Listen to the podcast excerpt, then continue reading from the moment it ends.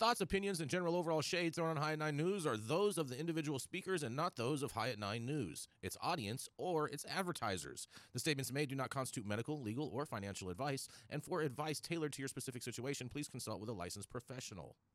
Welcome to the at Nine News Hour, where you will hear from cannabis industry experts and professionals from around the country talk about important topics while shining light on global issues and discussing cannabis as it relates to politics, regulation and reform, data and technology, science, research and medicine, family and parenting, art, celebrities and entertainment, fitness, sports, mental health and wellness, and plant based medicines and entheogenics.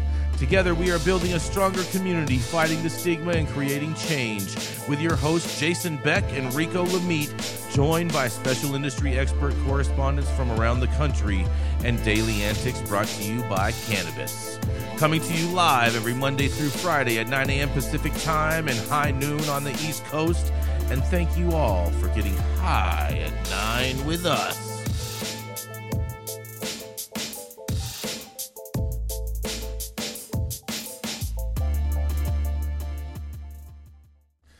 Oh, yeah. Good morning, everybody. I hope you all are having an amazing day. It is finally, finally hump day, you guys. That's right. It's Wednesday, January 3rd, and today is National Drinking Straw Day. That's right. Support plastic straws everywhere. And it's also Suck on a straw, baby. Oh boy, here we go. There goes that strip club reference again, Rico. it's also National Chocolate Covered Cherry Day. There's another strip club reference. And thank you for joining us and getting high at nine with us. It's also high noon on the East Coast. And please remember to like, share, and subscribe to us on all social media platforms. You can look down below to see where we live on the internet. And we are live every Monday through Friday on YouTube, Twitch, Twitter, Rumble, Facebook, and Instagram. So welcome to everyone joining us from any of those audiences. It's it's, it's six platforms, Luke, just so you know it's more than five fingers, just FYI. But nonetheless, we have the dope dad himself, Mr. Rico Lamitte, who happens to be rocking a ball cap today because he obviously didn't comb his hair. And he still has his paper. You you love, you love to say that. You love to say that. I, I'm gonna start. I'm just gonna start beginning to think that's racism, Jason. This is 2024. We need to leave that behind. Why is that racism? Super racist. Hold on, cu- cu- I'm beginning hold to on. think that, Combing, man. Combing your hair is racist I didn't now. say it was. I'm beginning. I'm beginning to. I'm beginning to think that, Jason. I'm Combing. beginning. All right. you know? Well, you know, Jason, how come you didn't say nothing about me wearing a hat? Though? it- it's, it's, it's How come Rico you didn't say anything about me wearing yeah, a hat? You- you- Luke got- you have Luke got no a hat hair, on. Why, Luke. why could you You- say you're bald. Why, why can't you say You that can't Luke count. didn't do his hair today? You know Well, what I'm saying? Luke definitely Did didn't Luke do his hair did Luke because not do Luke his doesn't, hair? Luke doesn't have, his, you know what I'm doesn't saying? have any hair. Why are you worried about that? I Why don't are you know. worried? Only Manndie can answer that You know, question. my hair is looking fresh, fresh and frothy this morning. You know what I'm saying? Uh-huh. I That's bet. Rico, always. you looking With fly hat- AF, With bro. a hat or without a hat. You know what I'm saying? Well, I go in uh, and I pull out. I bet. I bet. Pull out game strong Oh. over here, you guys. That's right. That's right. Oh, yes, that's right. It is the dope dad himself whose pull out game isn't strong, or else he wouldn't be a dope dad. That's right. It is none other than Rico Lamitte. I would like to counter that argument, Jason, by saying, you know, pull-out game lasted uh, 32 years before I dropped my first. No, 37 years. Mm-hmm. I mean. Anyways, just let you anyways, with a uh, so um, cannabis use is uh, or cannabis is still the world's most used substance, and um, according to the United Nations report that was released uh, today, as the United Nations just released their uh, 2023 substance uh, abuse report. And it said with an estimated 219 million cannabis users worldwide, um, we have extended our reign as the world's most used substance, while opioids continues to be the most causation of harm. Can we get a round of applause for weed around the world? Can we get that, please, Adam? Yes. As I fight off my little uh, RSV that I'm going through here, please bear with me. But the uh, report's executive summary stated that the drug use continues to be high worldwide. In 2021, the um, one in every 17 people aged 15 to 64 in the world had used a drug in the past 12 months. Estimated number of users grew from 240 million in 2011 to 296 million in 2021. And uh, that's 5.8% of the global population aged 15 to 64. There's a 23% increase, partly due to population growth. According to the report, cannabis uh, continues to be the most used drug with estimated 219 million users, 4.3% of the global adult population. And that number is trending upward perhaps a byproduct of legalization in the United States and elsewhere. But the report also showed a gender divide when it comes to uh, when it comes to pot use. Use of the drug is increasing, and although globally cannabis users are mostly men, about 70%, the gender divide is reducing in sub sub in some subregions. Women account for 42% of cannabis users in North America. Big big round of applause for the ladies. How about that? Make sure you guys uh, attend the uh, Women's Canna Awards this year too. You like that little drop I did there, Manndie? Teamwork. Yeah, yeah. Opioid. Opioids, meanwhile, continue to be the group of substance with the highest contribution to severe drug related harm, including fatal overdoses.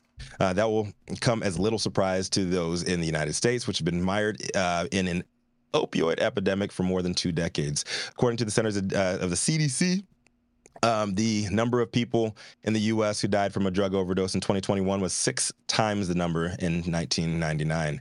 The number of drug overdose deaths increased more than 16% from 2020 to 2021. Among the uh, nearly 107,000 drug overdose deaths in the U.S. in uh, 2021, more than 75% of them involved an opioid.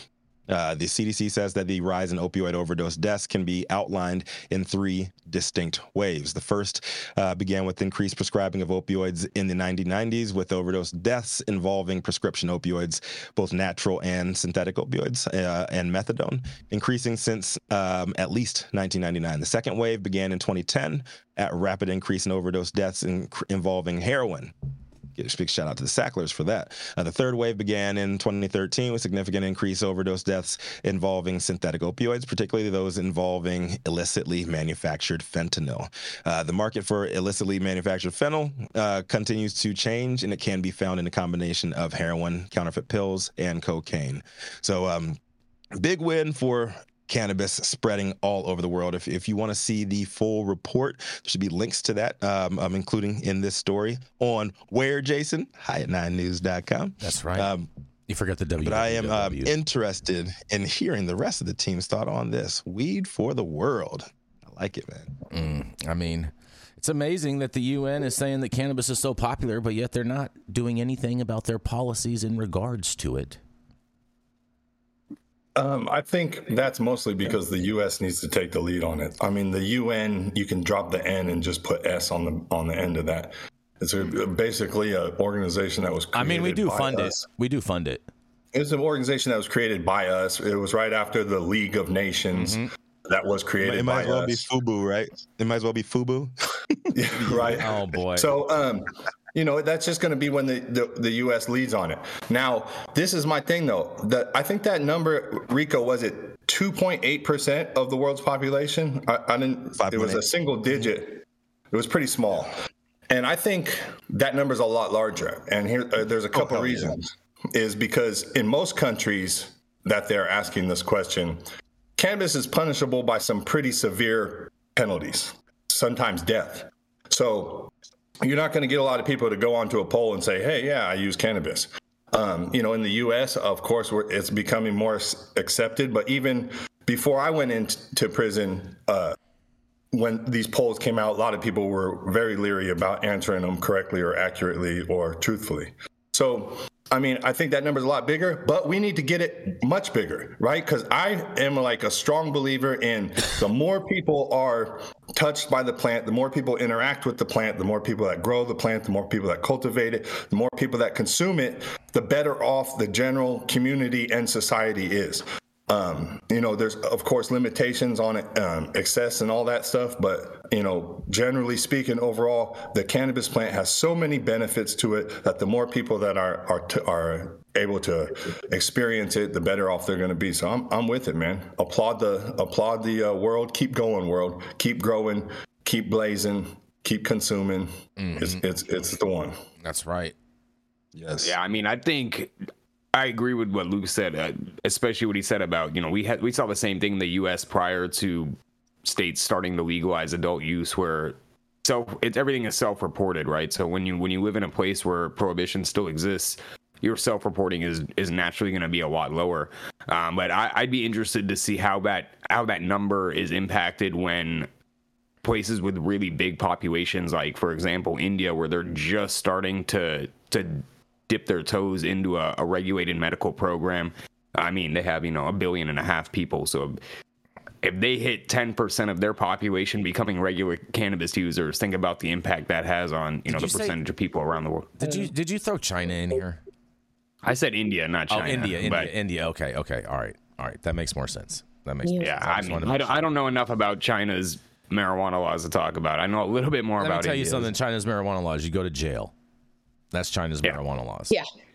Period. Yeah. That's it. india Um, india i'm sure it's No, the there's same more than but you jail. know, It's more than jail. It, it depends on how you get caught in China, but you you they can they will execute you. They. I mean, I I'm not saying that they wouldn't. You know, You know, when I when I hear things like this, it makes me just reflect on the fact that, or not fact, excuse me, but reflect on what the world would be like today had this plant never been outlawed, right? And where we would be at with mental health therapies and um, all sorts of different medical treatments that we already know that this plant is helpful for, but just how much farther along and also how irrelevant things like this news show would be had this plant never been outlawed, right? Like everything that we're doing is news worthy, sort of, um, Everything I do is newsworthy. because it's new Speak for and yourself.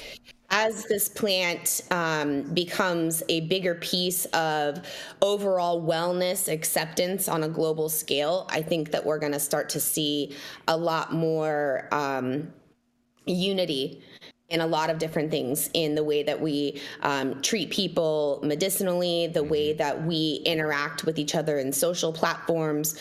Um, I just really think that this plant is a, a major uniter and has the potential not to solve the world's problems, but definitely to help people see things through a different lens. I, s- I- I mean, I think it can help a lot of problems overall. I don't think it's going to cure. I don't think it's going to create world peace, but it Mm-hmm. definitely answer, can but- create create a lot of ends to a lot of uh, economic strife that's happening across the world. That's for sure. I say it's I think- bullshit, Jason. I say it, we can create world peace. Stop it. Straight up. You're a dreamer. Why can't it not? You're a dreamer. like, on, on some real shit. Like on The some, only- the uh, only thing that can you don't have to. You don't have to. You don't have The to only think thing like, that like, create massively. the only thing that can create world peace would be the will of people that. I'm are not at saying it will. I'm saying it could. It's not. You're a dreamer. Some people say I'm a dreamer, but I'm not the only one. Yes, and with all these dreams, we're gonna go to a commercial and dream about one.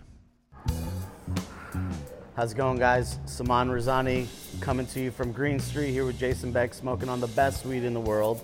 Did you know that we have an audio only version of our podcast available on Apple, Google, Amazon, iHeartRadio, and Spotify? Tune in now and check it out.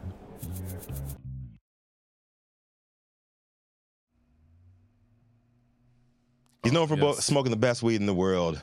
But you know what? You just might catch him in the next few weeks campaigning in Maine and campaigning Oh, in yes. Colorado right. to get former despots back on the ballot. Y'all know who it is. Jason Beck. Oh yeah, don't worry, bro. I'm he's gonna be there. Don't I'm not worried about any of that. Okay. You know what? I mean, but I'll tell you what you should be worried about. You know why? Because the Tennessee agriculture officials want to curb CBD and THCA smokables, and they offer a cryptic response to questions, you guys. That's right. Tennessee lawmakers passed legislation to begin regulating hemp derived cannabinoid products last year, banning the selling of them to those under the age of 21.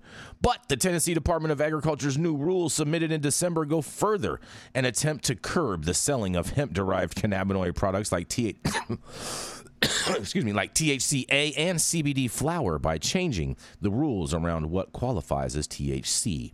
The psychoactive ingredient most commonly found in marijuana, Tennessee law prevents any cannabinoid product containing 0.3% Delta 9 THC from being sold, keeping marijuana illegal in the state. The federal hemp Farm Bill, passed in 2018, legalized the growing of hemp plants containing Delta 8. That's not true. And opened up the door to new forms of THC like products. That's not necessarily true either, but okay. THCA and CBD are legally sold as smokable flowers and in edibles in Tennessee, and THCA flower has become popular because it's considered non psychoactive by state law. It essentially becomes THC when it comes in contact with a flame. THCA and CBD flowers are often indistinguishable from traditional marijuana, except when tested in a lab. And this makes it harder for law enforcement officials to distinguish between the different cannabinoid products, potentially leading to fewer probable cause police searches and raids by the Tennessee Bureau of Investigations. The problem has arisen most recently in Chattanooga, where a hemp show owner is suing the city's police department, alleging his products were wrongly seized during a traffic stop because they were mistaken for illegal marijuana. The Department of Agriculture declined to sp- specify um, to specifically answer questions sent. Instead, Kim Doddridge, the department spokes person responded to all questions by stating the proposed rules establish requirements for hemp derived cannabinoid products as required by the legislation. The rulemaking for this new legislation is still underway. Tennessee lawmakers tried to ban hemp derived products uh, outright in 2022, but couldn't muster up the votes necessary to pass the measure. State officials estimated uh, estimate selling uh, Delta 8 and similar products generated 180 million dollars in economic value for the state, and this prompted lawmakers to look at regula- regulating the industry rather than banning the products. Oh, because they're getting that money. That's why. The new law also gave the Department of Agriculture the authority to write rules around regulating Delta 8 CBD and THC products. And the department submitted these rules in December, which go into effect as early as July 1st, 2024. The Department of Agriculture will hold a public hearing on the changes February 2nd in Nashville, Tennessee, you guys. Well, well, well. Sounds like Tennessee is coming after all your THCA flowers. So, where are you guys going to go on the internet to buy that if you live in Tennessee? That's what I want to know. And this is Jason Beck for the High at Nine News. What do y'all think? Oh man, Probably just drive over to Kentucky or somewhere, Texas. I, I mean, Pretty much. it depends. this whole like listen the whole the whole THCA thing is I mean it's so funny, I'm right? just sitting, I'm just sitting back looking at the whole thing. I've I got a hunch of which way this is gonna go, but I mean this almost hilarious. I'm is. just It is. It's absolutely hilarious. I've gotten into an argument with a guy at a smoke shop here in Texas because he was, you know, trying to explain to me. I'm like, you don't know, THCA is like mm-hmm. that's just flour, bro. Like that is regular flour. Like it's a loophole of when it's being tested and how they're calculating the percentage. Mm-hmm. And he argued with me for 20 minutes, and then he like got frustrated and left. And the next time I saw him, he apologized to me and was like, "Oh my bad, bro. Like you actually." I was like, "Dude, I'm telling you, that is just flour." I mean, listen, me and Rico got together last weekend and we sniffed a kilo of THCA and it we didn't even get high. I don't know what Can of happened. bumps, huh? Like Can of bumps. It was crazy. It was crazy. It was crazy. We did all kinds of green lines. no, but uh, I mean, I'm. I'm just joking. So if any, any of the watchers don't sniff THCA, and we did not. We didn't do that. Yeah, So just that snort, just thing. snort CBD, I guess, right? Yeah, just CBD. go go to your local uh, No, cereal whatever, shop. whatever, whatever we You know what? You know what's actually really thing- good to snip is do a little bump of some keef. I think you'll really enjoy that. Oh my God, Oh, that sounds now. so Hey, uh, hey, oh, you know, whenever we Joe, bring up do not do that. Do not do that. whenever we bring up the cannabis thing, I got to bring it back to how silent Not the like the cinnamon were. challenge, but with Keith. Yeah. Is that what's going on here? Like how how silent the doctors were, and Dr. T and uh, I think it's Dr. T and Dr. Felicia both uh, um, uh, confirmed that taking it through the nose is the most effective way to. I get thought the they medicine said putting up your butt was the most Yeah, I was gonna say. I think that. I think you're thinking of boofing. yeah, I think you're thinking of boofing, bro. You're you're confusing No. boofing with spoofing. No, no, we could actually uh, run. Uh, we actually run the tape. Uh, Oh, we're gonna run the tape? Yeah, They, okay. they did say they did say suppositories were uh, were quicker, but a more uh, um, um, a more accepted use Mhm. publicly would probably be snorting it. And snorting uh, THC through the nostrils actually gets it into your system. Uh, better Hold on, and did you. Rick? Did you say Yeah, the more popular use was the suppository? more publicly accepted use. More publicly uh, would be the snorting. I guess that sporting. you'd be what community you're asking, right? You- You're probably not. You're probably not going to go to a suppository uh, party. I mean, um, I should retract that statement. You I don't might- wanna, you might be I don't able wanna to. judgment on anybody. Like there might be some You're right, yeah, suppository you're parties going on, but uh, So, After hour spot in I- I- DTLA. I have a question. If you're going to if do you're- that, guys, if you're there's a, there's an accessory we used to use in medicine called a finger cot. It's a condom for one finger, so you can stick it up their ass and not get all over your hand. Oh, We're going to have to add Yes. those. To, that'll be new merch. You'll okay? find that you'll find that in a you'll, fi- you'll find that in a harm reduction clinic near you Ah. somewhere. I can't, I can't hear beat you to the anymore. Beat me to the punch on that one. You find that in one of those booths. I just I just wonder. I just have a serious question for you guys. Um, is is it all? Is I mean, it, you know, is it still considered boofing if you're sticking it up your nose too? Yeah, I, I don't think it's called boofing. I think I think you could still call it. I mean, you're still sticking it in an orifice. Yeah, but it's the way it's being absorbed is different. Let you tell it. Yeah. Mm-hmm. Uh, Is it- Oh, yeah, man, if it's, we- if it's like crystalline or if it's like. All pure right, how about this, Jason? Next time you go to a party, why don't you bust out a bag not- of no, like some no, no, THCA that is and ask my- people if they want is to not- boof it? And when they, Not my style, see what bro. they think. Not my style. Not my style. I'll let you do that out out in uh, Austin. Got the- these the only diamonds, city, the only city that permits that in Texas. Yes, um, but we do we did we did have two very interesting uh, comments in the chat, you guys. Uh, my buddy Anthony, Mr. Spado, he's he's talking about snowballs. He thinks you guys should snort some snowballs. Uh, Yes, yeah, I was just gonna bring that up. yes, Those and are gross. Have you seen them? of course they're what gross. snowballs? They're Yeah, they're disgust. They're snowballs. nugs of weed. they're just they're just like old school honey bud with key, with dirty keef all around it. where you- Yeah, Oh, they're disgusting. man. Yeah, like super ratchet. Yeah, you could get super what, what, are we- high. what are we but- back in? We, we Yeah. back in like 2013 right now. They're like they're like old school old school moon rocks back in the day. yeah, I It's it's, what it it is. sounds like moon rocks. Yeah, and then also too, yeah, uh, it's it's much more intense than moon rocks. and and much and, and and and Vermont Alternative, he said that the latest thing that is being sold in Canada is THCA. Yeah. Mm-hmm. Selling. Eh. I just don't know. I just don't know what these kids are doing nowadays. Mm-hmm. I mean, apparently they're they're. I mean, I, I don't even want to go into what the kids are doing, bro. It's just all bad. And on that, we're gonna roll right on into attorney at law, Mr. Dale Schafer. He's the founder of Armada Law Practice, and at one point in time did some time for a cannabis crime, and he has a breaking lawsuit that everybody is, wants to hear about today. That's right, it is none other than attorney at law and founder of Armada Law Practice, Mr. Dale Schafer. Uh, good morning, everybody. It's your favorite Tio Loco Yeah. out here in the West Coast. We're finally getting some rain and snow in the mountains here. My story this morning involves Catalyst, uh, and they've sued the state of California over um, the state demanding that they pay a tax on cannabis accessories. And this one's this one's going to be a battle. Um, and it starts with a proposition that we passed here in California, Prop 64, which actually set the um, excise tax and what it could be collected from, which is cannabis and cannabis products. And they define that as from the plant or goes through a process to convert the plant into some usable product. It also defines cannabis accessories as everything else, including stuff you use to smoke or inhale or ingest um, cannabis. So what we have here is um, some changing of the tax laws. It took place at the end of 22, or actually beginning of 2023. And Prop 64 placed the burden of collecting this tax on a retailer. The state changed that quickly and put it on the distributor. And then they changed it back to the retailer starting January 1 of 23. And what was allowed to happen is a, a distributor um, could segregate and separately state the value of a cannabis accessory that had some cannabis product in it. And These were typically disposable um, vape pens or vape carts. Okay, and you buy them. They had some cannabis in them, but they had a battery and they had a heating element and a bunch of other shit. And when you're done, you throw it away. Okay.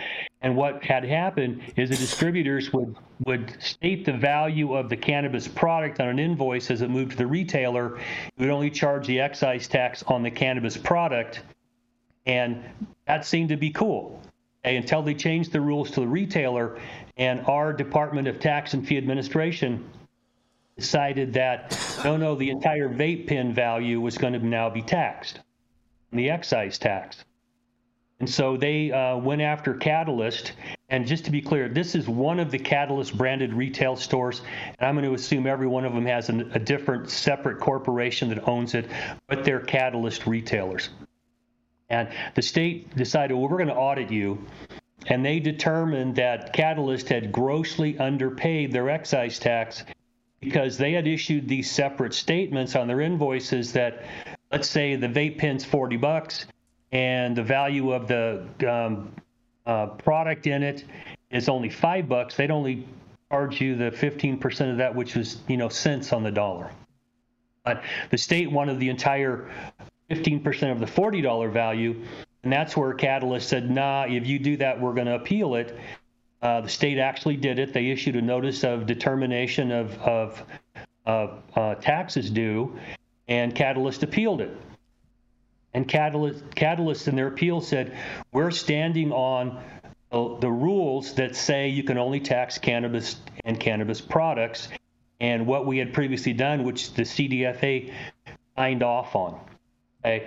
Well, what Catalyst is saying is that uh, immediately after they filed their appeal, uh, the CDTFA uh, proposed emergency regulations to change the rules about how you tax cannabis accessories. Catalyst is claiming that you rammed it through. Their emergency authority ran out in the end of 2023, so they had to get it on the books before the end of the year.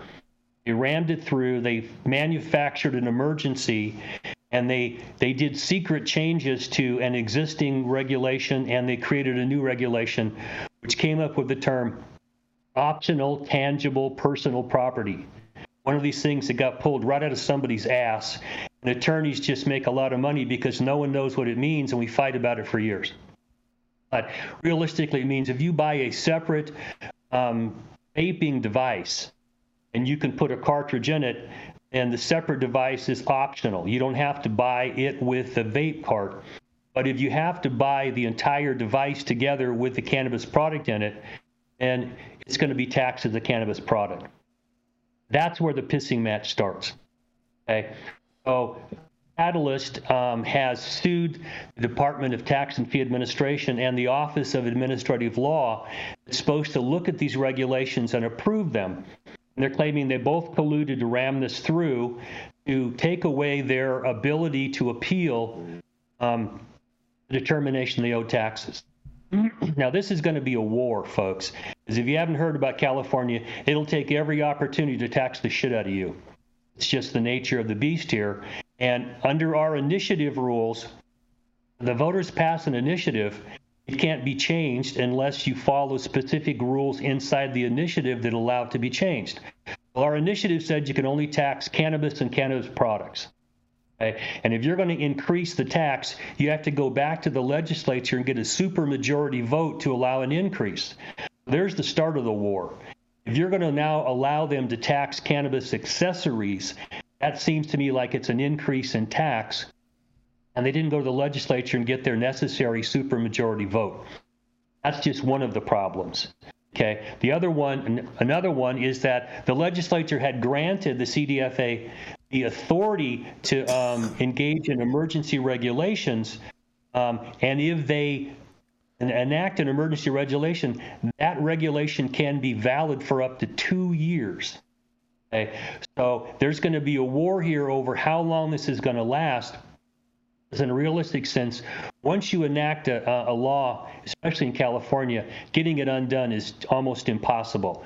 So they start collecting against these cannabis accessories, and it's going to be valid for two years, by the time we get to the end of two years, the legislature will find some way to rubber stamp this and keep it going. So what I see coming is potentially a class action here for anybody who followed these previous rules and separately stated the value of the cannabis product from the accessory, and they're going to now don't want to pay extra taxes.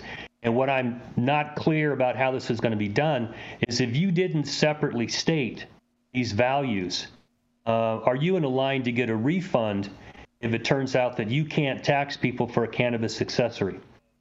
I don't have an answer for this yet. I want to emphasize this is just the complaint. It's a verified complaint, so everything in this is is attested to be true. So the state can't just say, "Oh, we disagree." No, you got to answer every allegation in this uh, line by line and either admit it, deny it, or deny it based upon lack of information and belief. So this is going to be a mess going forward. Um, uh, my firm is handling some of this stuff, so we're happy to answer questions. But this this is going to be a Pier Six brawl here because I think people have overpaid taxes to a significant extent in this state, and maybe it's time that we ask to have some of that back and definitely stop the state from collecting more taxes from people who thought they were filing the rules. And it looks like they're trying to make this retroactive back to January 1st of 23. And in in legal terms, that's an ex post facto law. You can't move the goal line back to a point where people were doing things that they thought were legal and go, oh, no, no, we're going to make it illegal ex post facto back to when we wanted to start. That's, that's not that's true. They, they, they, they can do that, and they have a, they have a, uh, they, they've done it in the past. Well, yeah, but you can go to court and stop them. And that's what I'm saying. Ex post facto laws are unconstitutional, like bills of attainder, where you draft a law in Congress or legislature says, I'm going to go charge some particular person. You can't do that either. I mean, they can try it, but you can stop them. So that this is the opening battle in a war. So let's let's throw it back to you. What do you guys all think about this? This is going to go on for a while. Well, first of all, I want to give Elliot and, and, and the whole Catalyst team a big round of applause for filing this lawsuit. It takes a lot to, to, stand up He's against doing the it for the people in regards with this. And uh and, and and I do agree with you, Dale. I think I think ultimately it'll turn into a class action lawsuit, and I think every single cannabis uh, retailer, cultivator, and distributor and manufacturer will be entitled to a major uh, major tax credit going into their coffers to where they may not pay taxes for two or three, four years. Yeah, I, I disagree. I disagree with that, Jay, and I'll tell you why. the state usually doesn't like to give money back after they already have it. Number one. Number two, I disagree kind of with how this turns out, and maybe Dale will correct me on this because my legal mind is going in a different direction. I don't like lawsuits, right? I, especially in the industry, we get a bunch of these lawsuits. This one, however, like I'm gonna have to say, Catalyst in this fight with the, the tax man is right. The way the law is written, you can tax cannabis products. Listen, it ain't our fault that you didn't write the law how you wanted to, exactly. how, if you wanted to tax everything and wanted to put your hand in everybody's pocket. That's not our fault. We pay you and put you and elect you to sit on that hill to be able to do it correctly. That's that's another point. Okay. Um, but obviously, what happened here, and Dale, you alluded to this, is they saw that Catalyst was going to possibly prevail on this, and they moved the goalpost back. This is super typical of local government. They used to do this to us when we were opening dispensaries back in the early 2000s. You, you would you would go and you would try to meet all these these requirements. They'd continue to move the goalpost back on you, moratoriums and bans. But this is where I think that, in my sense, this is where I would go with it. I would file. I, I would go straight to the federal court. The Ninth Circuit is going to be favorable in this one, and I would move for an injunction. I'd file a TRO first, and then I'd go for for for a full injunction afterwards. And I think that would be the move to stop this temporarily anyway so that we can figure it out before they try to con- continue to make this a mess because it is going to be a mess and when people continue to get taxed when they shouldn't be and then the state has the money like good luck getting that back so I, let's yeah. I don't i don't think anyone's i don't think anyone's going to get a mon- any money back luke i'm saying that i think that they'll get a tax credit so they don't have to pay in going forward I mean, I hope you're right, Jay. I really do. But yeah. I listen. I'm super pessimistic when the state has has their bread in their hand. Mm-hmm. Yeah, when they've already got the money in hand, it's it's easier to fight for. You yeah. know. I, I, I, um. You, you, you, know, first, I just want to say that um, oh, sorry, you know, thank you, Catalyst, for always giving us great news, no matter what. Yes. We always get great stories coming out of you guys, and I love, love, love, love these stories that are on behalf of the entire industry. I mean, there is no soldier left behind in this lawsuit for our industry. So thank you for that. Um, and thank you for being so brave. Um, this takes a lot. It takes a lot financially. It takes a lot emotionally. It takes a lot um, from your businesses It's on this, even though it is going to benefit your business. It, it's it's a huge step, and so thank you. Um, I love this lawsuit, and I think someone I don't know who said it in the chat, might be Nick, maybe. Um, someone said that this is a, a lawsuit that is going to bring the industry together. I agree with that. It definitely does bring the industry together because I think every single person in the industry thinks this is a good thing. I haven't talked to one person that says that, Right. oh no, this is this is bad or has something uh, ne- negative to say in regards to. I think I think everybody comes out a winner. The only loser in this part is going to be the state. Um, ultimately, I, I don't see how the state ultimately. Are they really a loser though? Yeah, I think they are. I think they are. I don't think there's any way for them to actually win. No, I mean overall, yeah, you're right. They're- I don't think they win either, or or unless unless the judge finds that they went back and did it right. But that's beside we the point. We know that's but- all BS, though. Right, we do know that, Yeah. but that happens. That's my point. Is mm-hmm. like we know it's BS, but a lot of times they just they side with BS. Mm-hmm. But yeah, like I, I agree, dog. I but I don't think it's a loss for the state. I think the state what shouldn't shouldn't have get shouldn't be getting it in the first place. So it doesn't. You, you can't lose something that wasn't yours. Well, my question Yeah, I is the I consumer wanna- I pays the just wanna tax. Step in there real Does quick the and say, consumer have ups- standing ups to go in? Big ups to Anna sticking their necks out there, and um, is a great use of Elliot's platform. I know people, there's plenty of people love and hate Elliot, but um, him using this pla- his platform to get word out about this Mm-hmm. is a big unifier. I just wanted to step and say that real quick. Yes. What were you saying, Well, Dale? One of the questions we talked about earlier, Jason, was whether the taxpayer, the person who actually pays Yeah, that tax, I was gonna go into that. store, has standing to bring this suit. Mm-hmm. Now, uh, I haven't, I didn't research it. This is a 40-page suit that I went through last night, and it's like, shit, I saw all sorts of issues go in different directions. I think a taxpayer has standing because the law says you can't, that you can only tax cannabis products and cannabis, and this is clearly a tax on a cannabis accessory. They don't have any of the baggage going on inside the industry. You told me to pay a tax. It's supposed to be on a cannabis product. You tax me for an accessory. I want that to be declared uh, an illegal tax, and I want it refunded.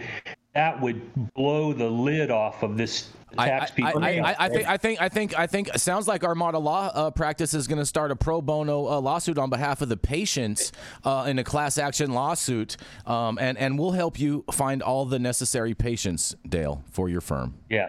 So That- hold on though, real quick the question, pro Dale. part that um, see that's the problem. These cost hundreds of thousands of dollars. You guys got that, bro. You guys to- grow that's why weed. Catalyst. You guys grow They weed. You guys got ability- that.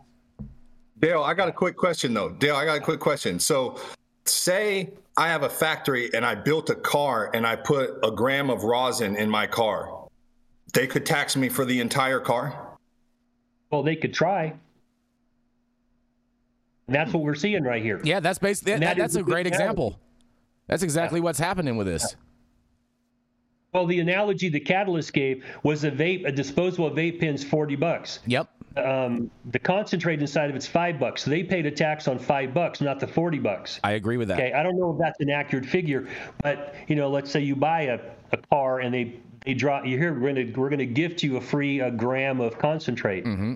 Boom, we're gonna charge the entire forty thousand dollar car as a cannabis product. Yeah, bullshit. You know, five year olds don't buy that story. Yep. Um, Exactly. just to jump in real quick too, Dale, if they are getting five dollar rosin, can you have them tap in with um, profit because that that sounds like a good deal. It sounds to me like it probably doesn't taste good. Sounds like bad rosin. Yeah, sounds like sounds like trash. Um, D- Dale, quick question for you because we we we did uh, t- touch on this uh, uh, prior to, or and and you said you said that the state the state uh, it, it's illegal what they were doing in in your things. And, and then I and then I stepped in and I said uh, I said no I've, I've I've witnessed them do that in the past when they make the retroactive taxes go predate when they're saying. What what is that called? Called an ex post facto law. uh, ex post facto fact. law. 2007 the state of california all of a sudden decided to say that california was taxable. And not only were dispensaries responsible for paying sales tax as of as of uh, as of 2007 but for any dispensary that was open before that you were retroactively charged for being for for you you you retroactively owed sales tax even that you'd never collected sales tax because it was never a requirement prior and they they came after Well, me for listen, 1.8 Jay, million dollars That's not actually true though. That's because at the 100% beginning- true. At the, at the beginning of the dispensary system, it wasn't stated that there was two schools of thought. There was one school of thought that No, said no, because no, it's a medicine, on. it shouldn't be taxed. Hold on, and hold then on. there was another Kathleen school of thought Lemons- that said, "Hey, look, guys." Pay your taxes Nope. because that is going to be the thing that unites these local Nope, governments nope. to be able to want you to Hold have on. dispensaries in their jurisdictions. hold on we're gonna go we're gonna go deep into this because because during er, there was one store operator that in the beginning started to pay sales tax and wanted to like break that wave and that was kathleen lemons with the hemp center on geary boulevard in san francisco and let me Where tell you Werner worked. Oh, way this is way before Gilbert, okay? Way before Gilbert.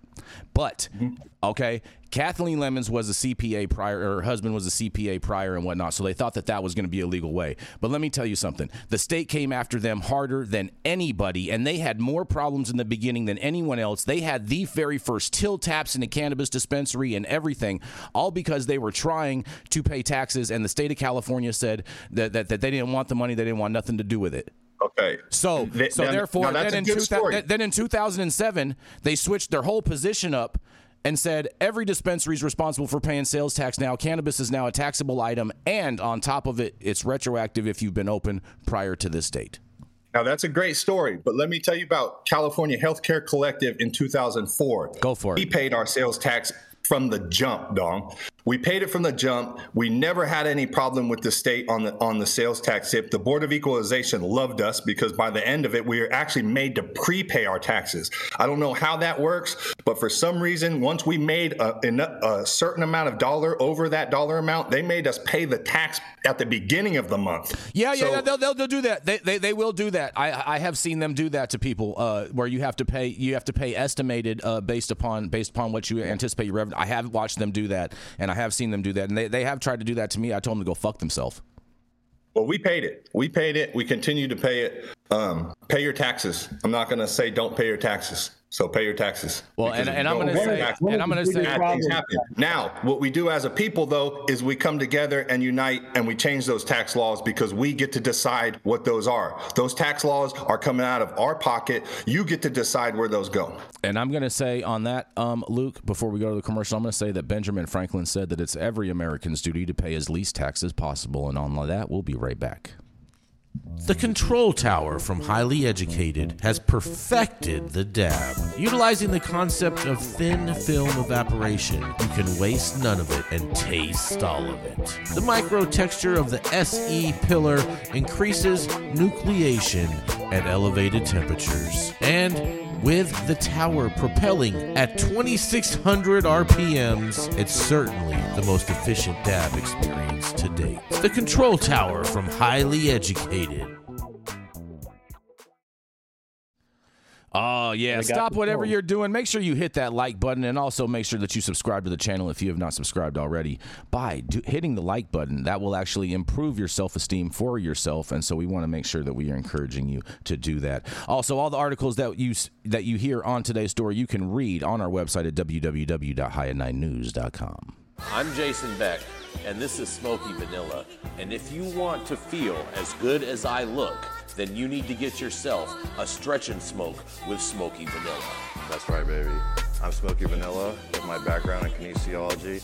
I'm a sports massage therapist and stretch coach. I focus mostly on athletes who have chronic pain or injury due to their sport, or the legends of the chronic in the game, baby. Oh, yeah, you know what it is? We just stretched, and now we're gonna smoke, because you know what it is. That's right. I love intuitively creating a session based on the individual I'm working with. We'll go through a few assessments, look at the past health history, injury, or anything that's still affecting you today, and create a customized session just for you. Let's go.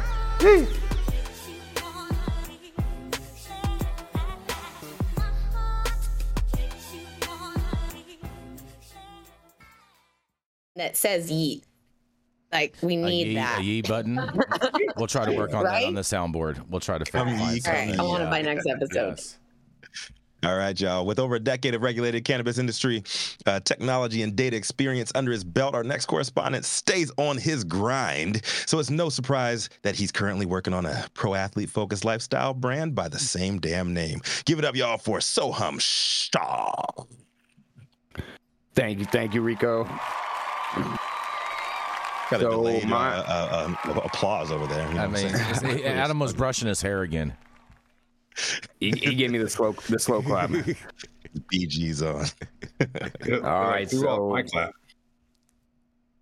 Uh, yeah, so my story today is about a new ballot initiative that is hopefully going to be on the ballot in Colorado that will allow medical marijuana patients to obtain concealed carry permits for firearms. Um, since, you know, probably going back to even the 1996 uh, Prop, Prop 215 days in California and all the early medical laws, there's always been a question of does a medical marijuana card or recommendation negate the lawful, the unlawful drug use statute, um, or the the option on the ATF form that you fill out when you go to to purchase a firearm and, and submit to a background check. Um, so the group in Colorado is uh, named Guns for Everyone, and uh, they see marijuana as a low hanging fruit for uh, for Second Amendment advocacy. Uh, and they say that they have some pretty good consensus among both gun store owners and dispensary owners. It's uh, shifted a little bit now that cannabis use and uh, the presence of dispensaries has become more normalized in the past 10 years in Colorado. Um, so they're hoping they have actually a meeting today with the Secretary of State to get final approval for the initiative to appear on the ballot, and if it does, then it'll uh, it'll appear at the end of the year. This is one of the first states uh, that is actually proactively protecting uh, cannabis users' right to buy and, and possess firearms. Uh, the other one that very notably comes to my mind is is Oklahoma's law a couple years ago that it wasn't intended necessarily to protect cannabis users' rights uh, to own guns. It was just meant to uh, basically not restrict any type of gun ownership in Oklahoma by any federal agency order, administrative action, executive order, anything like that. And unintentionally, the ATF's position statement that uh, cannabis use is still considered unlawful fell under that. So unintentionally, medical marijuana users in Oklahoma are allowed to possess firearms based on that statute. Um, so yeah, um, I guess we'll see what happens. First of all, whether this even makes it on the ballot, and then once it does get on the ballot, whether it passes. Um, as somebody that grew up in Colorado, I, I feel like this is something that is going to pass. Uh, it's always been a very purple state, if you will, um, a place where people believe both in their right to consume cannabis in the privacy of their home and to own firearms. Um, so yeah, we'll, we'll see what happens, and I'm very interested in hearing what the rest of the team thinks. I, I just hope this gets on the ballot. I think this is an So, issue huh? that Lauren uh, that Lauren Boebert should uh, should take up. Oh, that would be amazing if she did. Oh, I This is would right up her alley. I would love that. That would be amazing if she started This a campaign for this. This is really, really important. I mean, this is this is a right as an American Yep, to have exactly. your own firearms. And just because you use cannabis, you shouldn't be having that right taken away. This is Mhm. this is huge. I I mean, Dale, maybe you can jump in, excuse me, as the attorney, but this is really a 10th Amendment issue, right? Are we actually allowing states to determine what is lawful activity within their state or not? Or is a law like Amendment 64 in Colorado, which says anybody over the age of 21 is allowed to possess and consume cannabis, can the federal government just on their own decide? you you cut out Sohum. Um, Hmm. You cut out right there for a second. Oh, second. I don't know. I just went on Yeah. mute for a second. I don't know why. Weird. Um, but yeah, I guess the question is can the federal government decide that this is still considered unlawful and, you know, take away a fundamental constitutional right?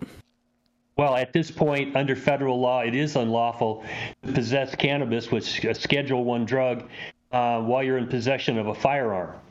This this deals with Colorado law and a concealed weapons law, which is definitely a state law. And I I can see a split here of authority where the state would say it's okay for you to carry a gun, a concealed weapon, while you're possessing cannabis, but the feds could walk in and arrest you and charge you federally. And then you have a Second Amendment missing match here, okay?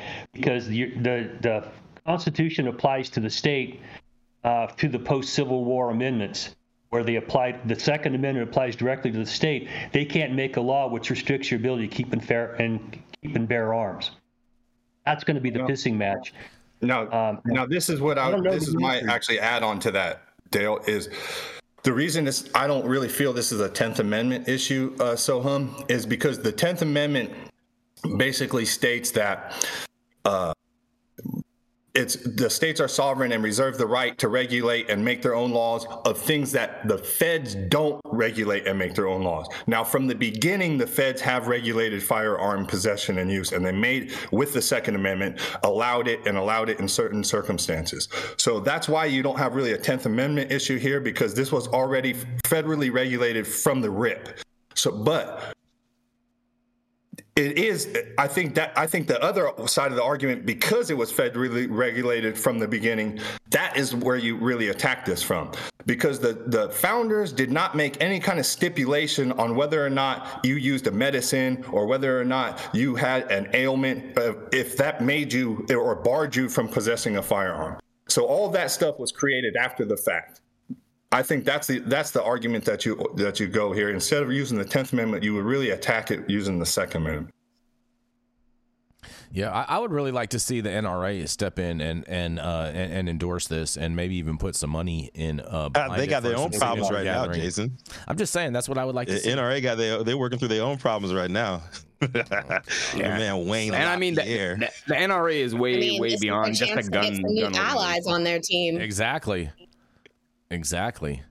Well, but this is the reason why so many of my veteran clients never wanted to get one of those medical marijuana cards and be mm-hmm. on paper yep. as, you know, using cannabis because there's a question here. I, I don't know the answer to it, honestly.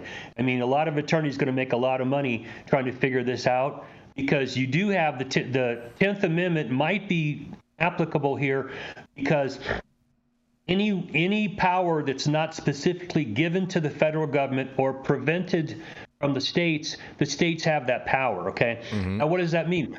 Because the the grant of authority to keep and bear arms is an amendment to the Constitution. It's not a specific grant for the federal government. It's a prohibition from the government doing certain things. Okay. So you just see the layers of shit happening here, and people who are into the gun industry don't want to admit that they smoke weed like it was bad admitting you were gay in the 60s okay mm-hmm. they don't want to get in the middle of that because they know the problems involved here um, and i really don't have an answer i have clients that hire uh, security companies to come in and those security guards are armed mm-hmm. okay and i don't know the answer to that because you're in close proximity to a schedule one drug with a gun Yep. Yeah, uh, that's a good point, That, really... that, that's actually a very good point. And then you could even go a little bit further and say, like, if the gun, see, a lot of ways the feds regulate this too is because the guns and a lot of the parts and bullets and stuff are made from outside of the state, right? So that would, would be an interesting argument is if the gun completely was assembled, manufactured, built, and bullets and everything were done inside of Colorado, what would be the answer then? That's an interesting part. Yes, but uh, we we got to say we have Commerce Clause authority, so we're taking it. Did you have something to say? Uh, you, you, you, were saying Sohum. No, no. Oh, okay. All right, we're gonna keep this. We're gonna keep this. we got two more stories. Yeah, left. we're gonna keep this train rolling. We got to roll. We're gonna roll right on to Miss Manndie Tingler. She's the founder of the Women's Canna Awards. Who is going to be coming up in March. And make sure that you get your tickets to this amazing event. Support some women. And some of these women are actually going to be winning prizes to be in a dispensary near you. So make be sure. There or be so make sure, whatever you do, that you enter the Women's Canna, Canna Awards if you are a woman-owned brand or produce some type of product like that or something like that. Manndie, just reach out to Manndie. It is none other than Miss Manndie Tingler. Good morning, everybody. Carmen Sacramento coming at you live from Roseville, California today for here at the at Nine News. My story dropped originally on the Associated Press, but here we go, at Niners. My headline reads New, Me- New Mexico regulators revoke the licenses of two marijuana, marijuana grow operations and levies $2 million in fines. New Mexico marijuana regulators on Tuesday revoked the licenses of two grow operations in a rural county for numerous violations and have levied each a $1 million fine. One of the businesses, Native American Agricultural Development Company, is connected to a Navajo businessman whose cannabis farming operations in northwestern New Mexico were raided by federal authorities in 2020. The Navajo Whoa. What happened, Manndie? Those operations. A group of Chinese immigrant workers sued Benally and his associates and claimed they were lured to northern New Mexico and forced to work long hours illegally trimming, trimming marijuana on the Navajo Nation, where growing the plant is illegal. In the notice made public Tuesday by New Mexico's Cannabis Control Division, Native American Agricultural Development was accused of exceeding the state's plant count limits, of not tracking and tracing its inventory, and for not for creating unsafe conditions. The other business to have its license revoked was Bliss Farm, also located in rural Torrance County, within miles of Benally's operation. The state officials said that two businesses east of Albuquerque are not connected in any way. The illicit activity conducted at both of these farms undermines the good work that many cannabis businesses are doing across the state. Clay Bailey, acting superintendent of the New Mexico Regulation and Licensing Department, said in a statement. The excessive amount of illegal cannabis plants and other serious violations demonstrates a blatant disregard for public health and safety and for the law. State regulators cited Bliss Farm for 17 violations. Regulators said evidence of a recent harvest without records entered into the state's track and trace system led to the division to conclude that plants were transferred or sold illicitly. Adam Oakley, an Albuquerque attorney representing the group of investors that own the rep- operation, told the Associated Press in an interview that the company had hoped the state would have first work with it to address some of these issues before revoking the license. Claimed that they did their best to get into compliance, but, quote, fell far below the bar also added that he, they were afraid that this state's action might discourage others from coming into the industry within the New Mexico borders. The company has invested tens of millions of dollars into the operation and will likely have to go to court to reopen the farm, Oakley said. As for Native American agricultural development, regulators said there were about 20,000 mature plants on site, which is four times more than the number allowed under its current license. Inspectors also found another 20,000 immature plants. The other violations included improper security measures, no chain of custody procedures, and ill maintained grounds with trash and pests throughout. Compliance officers also saw evidence of a recent harvest, but no plants had been entered into the state's track and trace. The violations were first reported last fall by Searchlight New Mexico, an independent news organization. At the time, Navajo Attorney General Ethel Branch told the nonprofit group that the tribe and the Shiprock area still deserved justice for the harm done previously by the grow operation that had been set up in northwestern New Mexico in earlier years. Now, you guys, it's interesting to me that these operators were given licenses from the jump, which implies that at some point they had to have been in compliance during an inspection process. So it's interesting to me that the lawyer is quoted later on as saying that they did their best to get in compliance. Um, additionally, this go- just goes to show you that when you decide to move into a compliant lane of the industry, you're going to be subject to following the rules and the expectations. There will be people checking up on you, and there are people out there that want you to fail. So it's best to follow the rules and document every harvest and every plant and stay uh-huh. within your limits.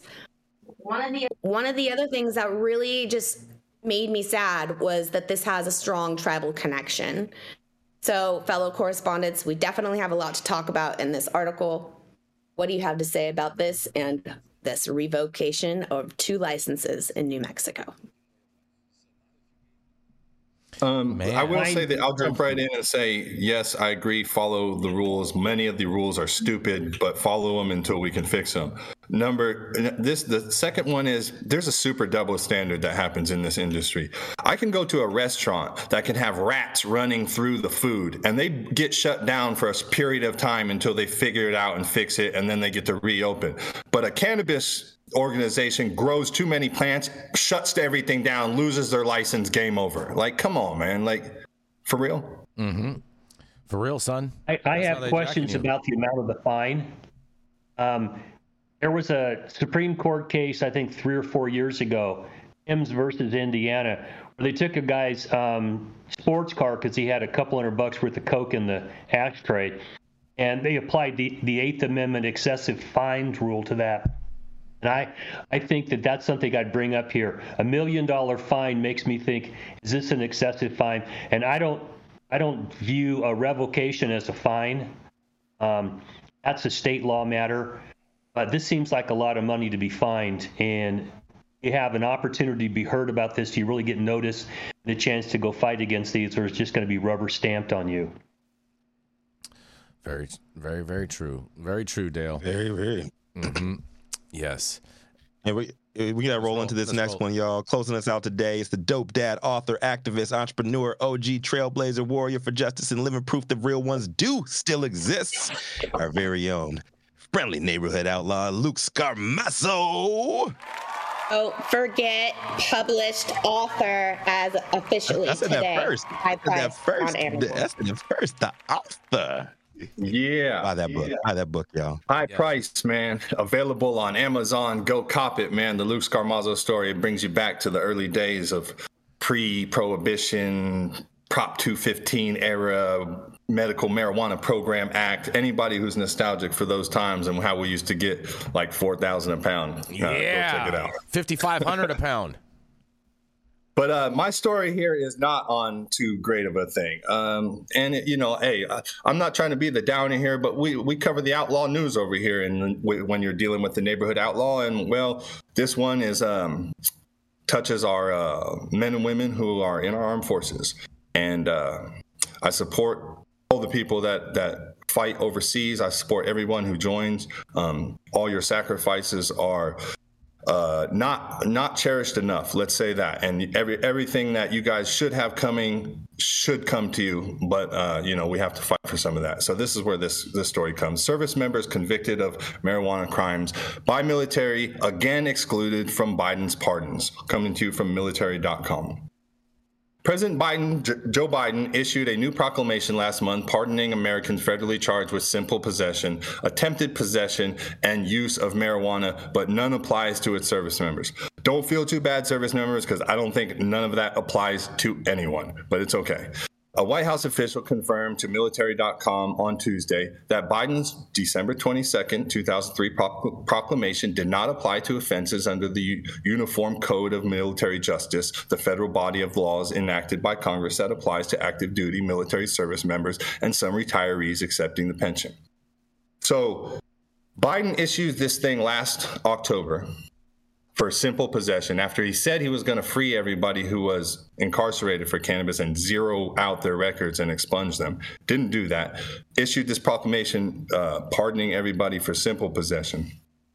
And then they go another step further this during, you know, uh, a few weeks ago and say, "Oh, we're doing we're because we support cannabis, like we're going to do this other big pardon on everybody who also had simple possession and attempted possession and use of marijuana in DC and on federal lands." That's going to be a real big splash, Mr. President. Let me just tell you. Zero effect again.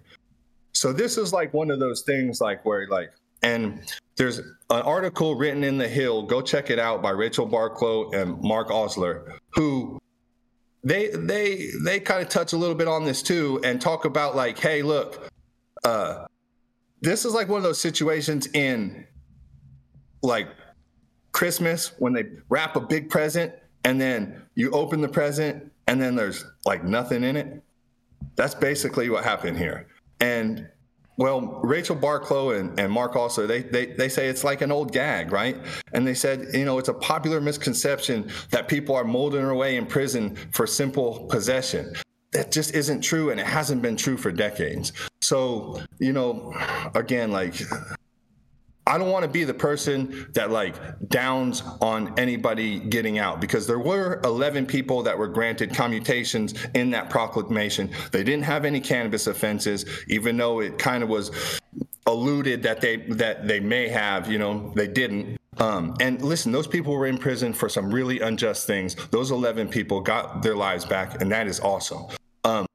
There's 11,000 more people that have exactly that same similar situation in prison right now that aren't aren't getting these these uh, these pardons. So we have to fix that. We have to we can't rely on President Joe Biden or any other president for that matter to have to fix these unjust and just completely ridiculous laws that we have on the books that we're still continuing to to have, hold people accountable for. And here we're holding our armed forces, people who served our country, people who are actively serving our country, people who are putting their life on the line because afterwards they want to use cannabis. They're not they're not incapacitated while on duty or anything like that. This is dirty UAs. These dudes are getting, or these men and women are being drug tested, and then they're having these uh, penalties put onto them. And the president saying, I'm not going to pardon you. I'll pardon mm-hmm. everybody else. I'll pardon everybody on native lands. I'll pardon everybody on DC. I'll pardon the whole United States, but you're not going to pardon the people